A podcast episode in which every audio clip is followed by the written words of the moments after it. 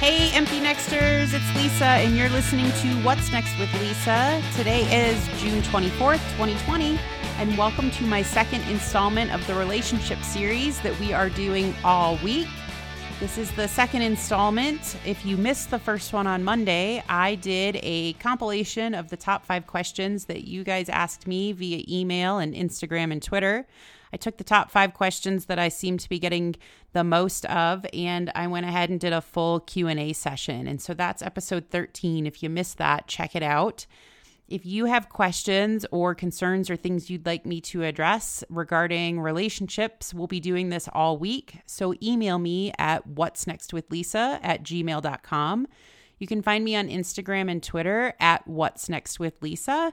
Send me a DM ask me your questions or give me your feedback. If you've got a, a show topic that you'd like to see me address or hear me address, send me that. I want to know. I'm doing this for you guys. So, before we get into today's question and answers, let's kick it off with the official What's Next question and answer. Hey, what's next? Hey, what's next?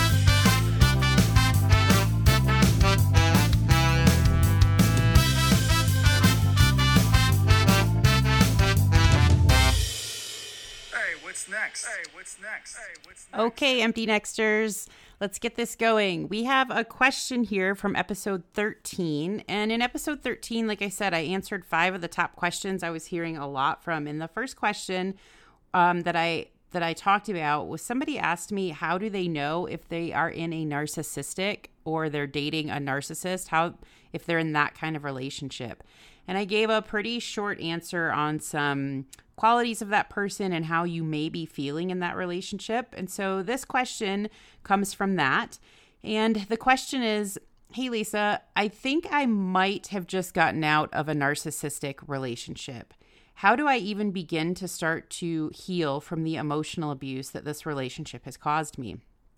And that's a really fair, valid question. And it's one that I take seriously because if you were truly in an emotionally abusive relationship with a narcissist, that's not easy work. And the further you get away from that relationship, the more some things are probably going to come up where you realize either what was I thinking, or I'm really hurt about that, or gosh, my self worth is really in the tank here.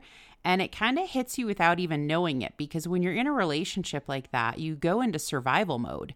And you go into survival mode to usually keep them happy, to keep yourself safe. And it isn't until you get out of it that you really start to see how damaging that can be. And I'm going to start by telling you that even when you know deep down that this is a bigger thing than you and that they were the abuser and it's not your fault, it's natural to doubt yourself after you leave these relationships. It's really hard to emotionally connect with the fact that they caused so much damage to you when you worked so hard to love them.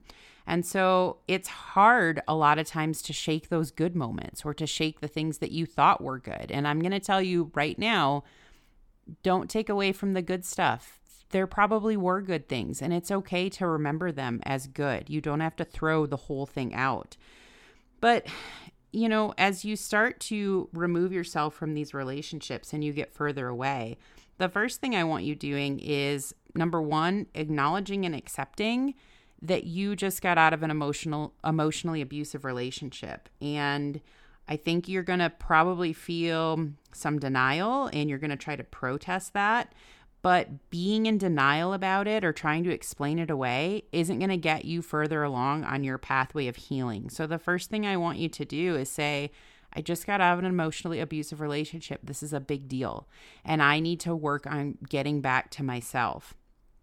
I will say, that being said, having compassion for that person that's choosing to live their life that way, that's okay too again, there it's not one or the other that you have to feel here. If this person was really important to you, it's okay to have compassion for them and how they're choosing to treat people and live their lives. That's not a good way to live. The second thing I want you to do is to start thinking about making a plan for setting boundaries. So, if they contact you, which odds are they will, um, I want you to think about what you need and what your priorities are with this communication. So, for example, if they say, please just talk to me and you're inclined to do it, if you're feeling safe enough to do that, Maybe you could say something like, Okay, I'm willing to talk to you, but if you name call or start yelling at me, I'm done. And you've got to set those boundaries right out of the gate.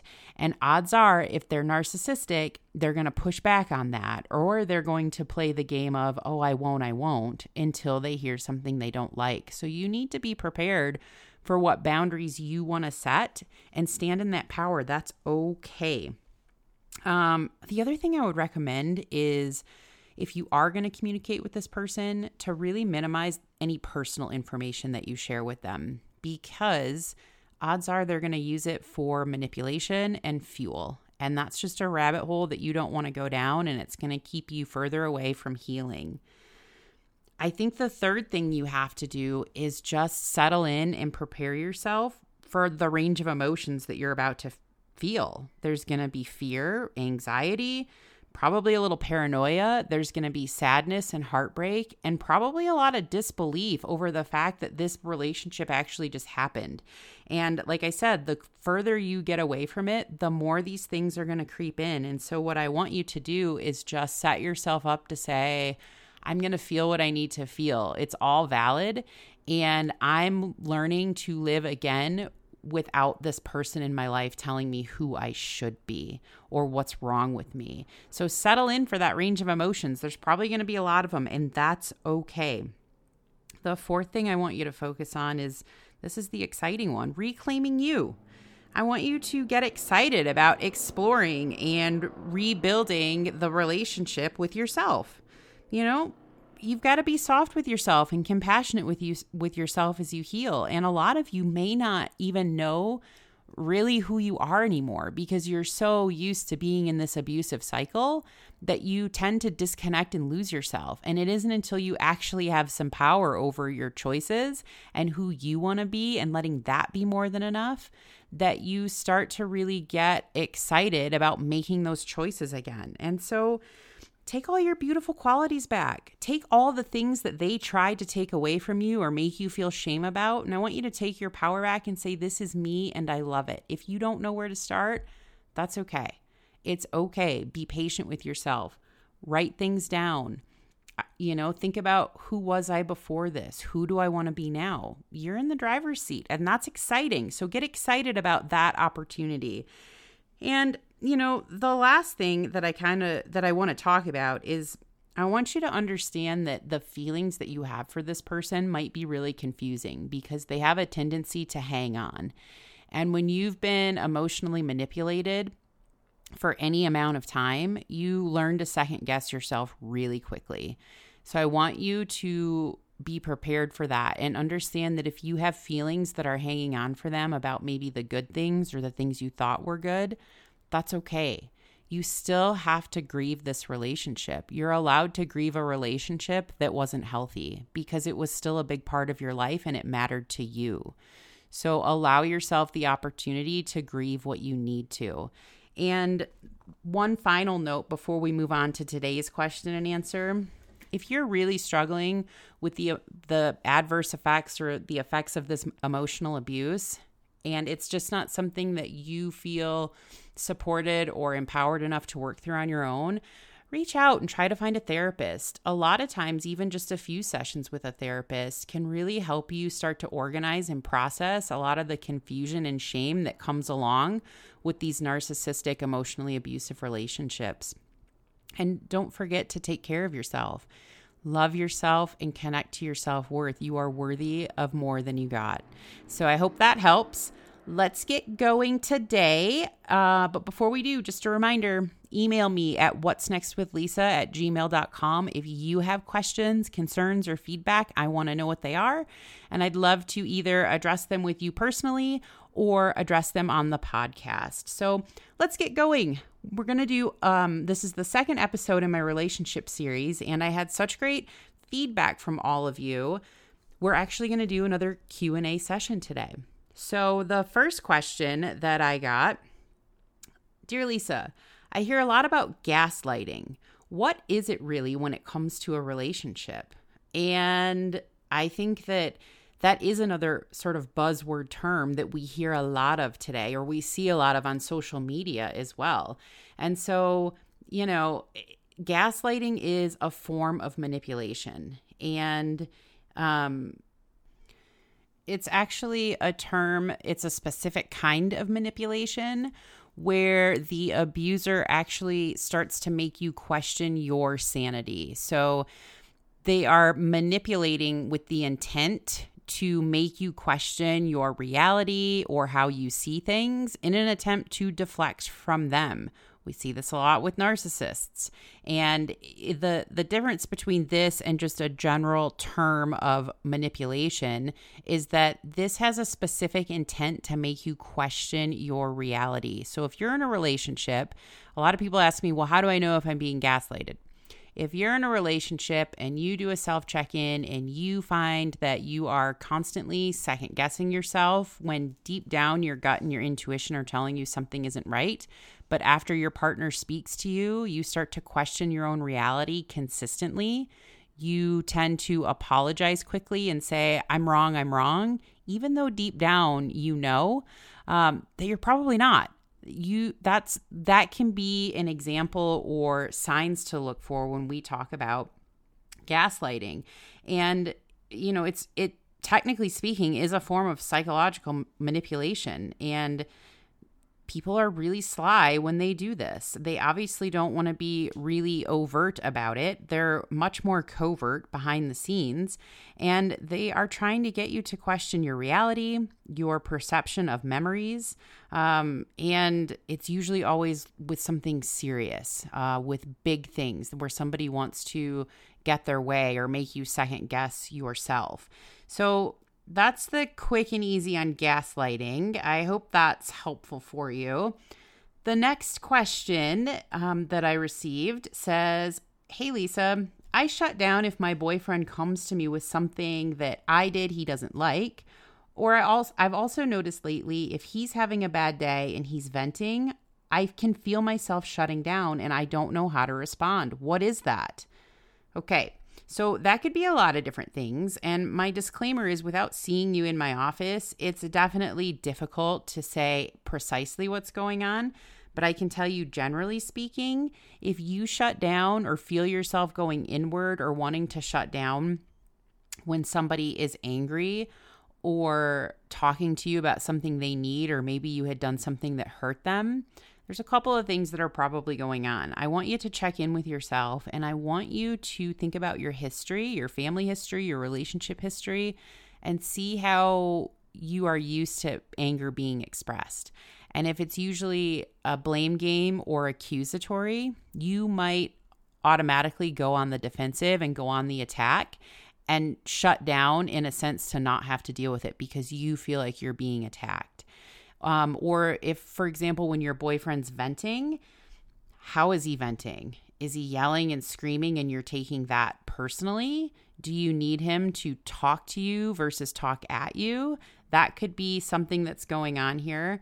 Um, the other thing that I would recommend, and I recommend this to a lot of my couples in private practice when they feel themselves shutting down and being and responding to or reacting to someone's behavior. So that could be their tone, their if they're yelling, um, or if they feel really tense. If you're responding to that behavior, I would challenge you to just pause for a second and say, how can I respond to the emotion behind this? So, for example, if your boyfriend's venting, his behavior might look tense and stressed, but the emotion behind it could be I've just had a really bad day and need a hug or need you to listen to me. And so it's it can be difficult to decipher the two, but if you feel yourself consistently shutting down in areas where you think, "Why am I even shutting down? This isn't a big deal." Think about your history with anger. Think about how it was expressed in your household. If it's something that your subconscious brain is saying you better protect yourself, try to separate those experiences between your family or past relationships with your current boyfriend. And also be mindful of responding to the emotion and trying to validate the emotion versus the behavior. Now, that being said, that doesn't mean that you don't need to set a boundary and call somebody out if they are yelling and aggressive and name calling. That needs to be called out because that's not acceptable. So that might sound something like, I hear that you're really upset and I want to try to support you and listen to you, but you're yelling at a place that's making me not feel good or not feel safe. Can you talk to me instead of talking at me? Um, so you still need to set boundaries, but a lot of times it's really about trying to peek through that behavior and look at the emotion behind something and see if you can meet that emotional need. I hope that helps. Okay, empty nexters. Question number three. Hi, Lisa. Anytime my boyfriend wants to help me, I get really uncomfortable with it and I tend to lash out, and he says it makes him feel bad. How do I avoid this and how am, how do I become open to letting him help me? Okay. This is a good question and this is one that I see a lot in private practice. People if you have a history of trying to be the helper or the pleaser throughout your life, you might have experienced kind of like this unbalanced give and take in your life. And so you have found worth in being the helper and being independent. I'll figure it out on my own, right? Giving yourself your own self reliance. And so when you get into an intimate relationship where somebody wants to help you and go above and beyond for you, you're really uncomfortable with accepting that help. And here's why usually you're uncomfortable with accepting that help because you have attached your self worth to being able to do it on your own. And that doesn't mean that you're not strong and independent and capable. It's that you're uncomfortable letting somebody else, it threatens that independence or that confidence and worth if you let somebody else help you. And I can tell you that there's value in being self reliant and independent and knowing exactly who you are, knowing you're capable. But if you're choosing to be in a committed relationship and you have somebody saying, I want to help you, you're right. It does feel bad when you lash out and say, I can do it on my own. I don't need you. You're right. You probably don't need him, but wouldn't it be nice to want him and to let him love you. And so maybe that's how he shows his love for you. Maybe he shows love by doing and helping. And so there's got to be a give and take. And I'm not saying let go of all your independence. I'm saying push through that that self identity of being the helper or self reliant to let somebody in and it is going to feel uncomfortable at first because it's questioning a lot of your history and a lot of what you've built your self-worth and your your single world around is being independent. And I'm not saying you've got to let them do everything, but maybe just try one thing and understand that that is going to feel uncomfortable at first, but that doesn't make you any less independent and strong or any less worthy. It just means that you're allowing somebody you trust in to help you and it's going to make him feel good. And if you do it enough, I think it's going to start to make you feel good and to feel value in that relationship because relationships are a give and take, right? It's a contract, for lack of a better term, where both people are getting their needs met.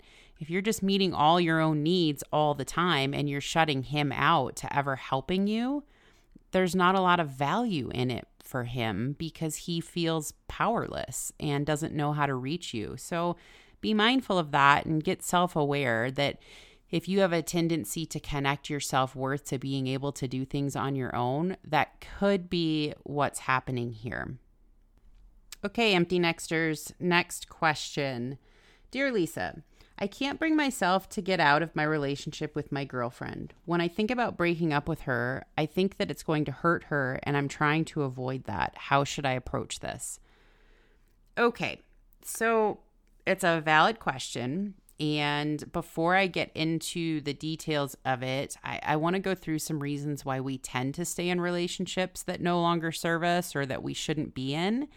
And not wanting to hurt the other person is definitely one of the top ones that I hear. And I will say, give yourself a little bit of grace here because to me, that just means that you're a good person and you don't want to hurt her. And that's, that's extremely honorable. Um, she's not a bad person, probably just not your person. And, but I want to talk through the pitfalls of how this thinking can hurt both of you actually in the long run. Number one, if you don't want to be with her anymore, you're holding yourself back from finding the person that you do want to be with, and you're sustaining or surviving in a relationship that doesn't feel good anymore. But number two, you're not doing her any favors either because if you don't want to be with her, she allows the same opportunity to go out and find somebody who wants to be with her that can give her 100% of themselves. And so it's really not fair to either of you. And while I understand the concern and the hesitancy saying this is really going to hurt somebody, it's going to hurt more in the long run if you continue to invest more time in something that's not giving either of you a real return on investment. You know, some of the other reasons we tend to stay in relationships longer than we should is that we worry we'll end up alone. And I always say, never let loneliness lower your standards. You guys, you might be alone for a while. That being said, though, if your end game or your ultimate goal is to find somebody to share your life with, it's just fact that you're going to date people that aren't your long term person. And so this is part of the process, and you've got to get comfortable with ending things when you know it's time and trusting your gut. Um, I think a lot of times people don't trust themselves to make that decision. They think, what if it's the wrong decision? Maybe I should just stay and see if it feels better. I'll tell you, nine times out of 10, that doesn't happen. Your gut and your intuition are usually right on the money when you know it's time to go, especially if you feel like you've tried a lot of things or maybe you just don't have feelings for that person like you thought you had in the beginning. And that's okay. That doesn't make anybody a bad person. But each person is worthy of moving forward to find somebody that can be their person. The other one I see a lot is that people are afraid that their friends will judge them or they'll lose friends. I mean, it's human nature when we're in close friend groups to want to kind of pick a side or find out what happened. And I think you just need to expect that. I think you need to conduct yourself with class and dignity and self respect. And if people don't understand why you had to end a relationship, they don't need to. So it's not their life or their relationship, and it's not your responsibility to manage other people's reactions. If you're staying in a relationship for other people or what other people may think, you're the one that's losing. And the person that you are holding hostage, for lack of a better term, in a relationship you don't want to be in, they're losing as well. People will come around, the right people will stay in your life. You've got to be brave enough to push through that and say, I don't know what's going to happen. Maybe I am scared of the unknown, but I do know that this is not where I need to be. Um, you know, one of the other reasons I hear a lot too is people feel almost a sense of duty or loyalty to the person if you spend a lot of time with them and you think, oh gosh, they won't be okay if I go, or I'm worried about them if I go. And if that's the case, I want you to check in with yourself and say, Am I in a codependent relationship? Um, it's okay to have concerns or to worry about a person that you're not going to see every day if you're used to seeing them. That being said, though, they're responsible for them and you're responsible for you. And you're not doing anybody good staying in a place where you don't need to be. And so, those are the top reasons I think I find that people stay longer than they should. And they're very valid, guys. Ending a relationship is scary. But if you know it's time to go, you've got to push through that discomfort and go and let everybody be free to find their person. Okay, guys, last question. Hey, Lisa, I've been dating somebody for a few months and I think I'm ready to introduce her to my parents. Do you have any tips on how much time you should be dating before you introduce them to your family? Ugh, okay. I think that this is going to be different for everybody. And I know it's really natural and normal to get excited with a new relationship and want to introduce them to your family. And so, my best advice would be to have a have a discussion with the person you're dating and I mean, have you had a discussion on where things stand or it could be something nonchalant too like, "Hey, you know, my mom's coming into town. Would you like to meet her?" Give your person the option and remember that they're responsible for telling you if they feel like it's too soon or they're not quite ready for that. If you're talking about like making a trip out of it and traveling across the country and which is a big deal or a holiday or family gathering, I think the same advice applies. Ask your person what they think. And I think it's important that you can be vulnerable enough to say, I've really enjoyed spending time together and I'd love for you to meet my family. What do you think about that?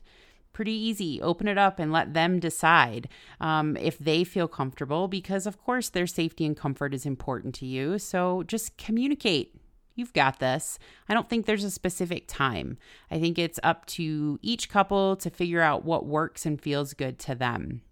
So that's it, guys second installment of our relationship q&a uh, next episode is going to be on friday. That's episode 15 and i think i'm actually going to get into communication in relationships pitfalls things to look for um, better ways to communicate more efficient ways to communicate and so we'll run those down and make sure that you are communicating efficiently on friday. Don't forget empty nexters today is a perfect day to ask yourselves what's next? See ya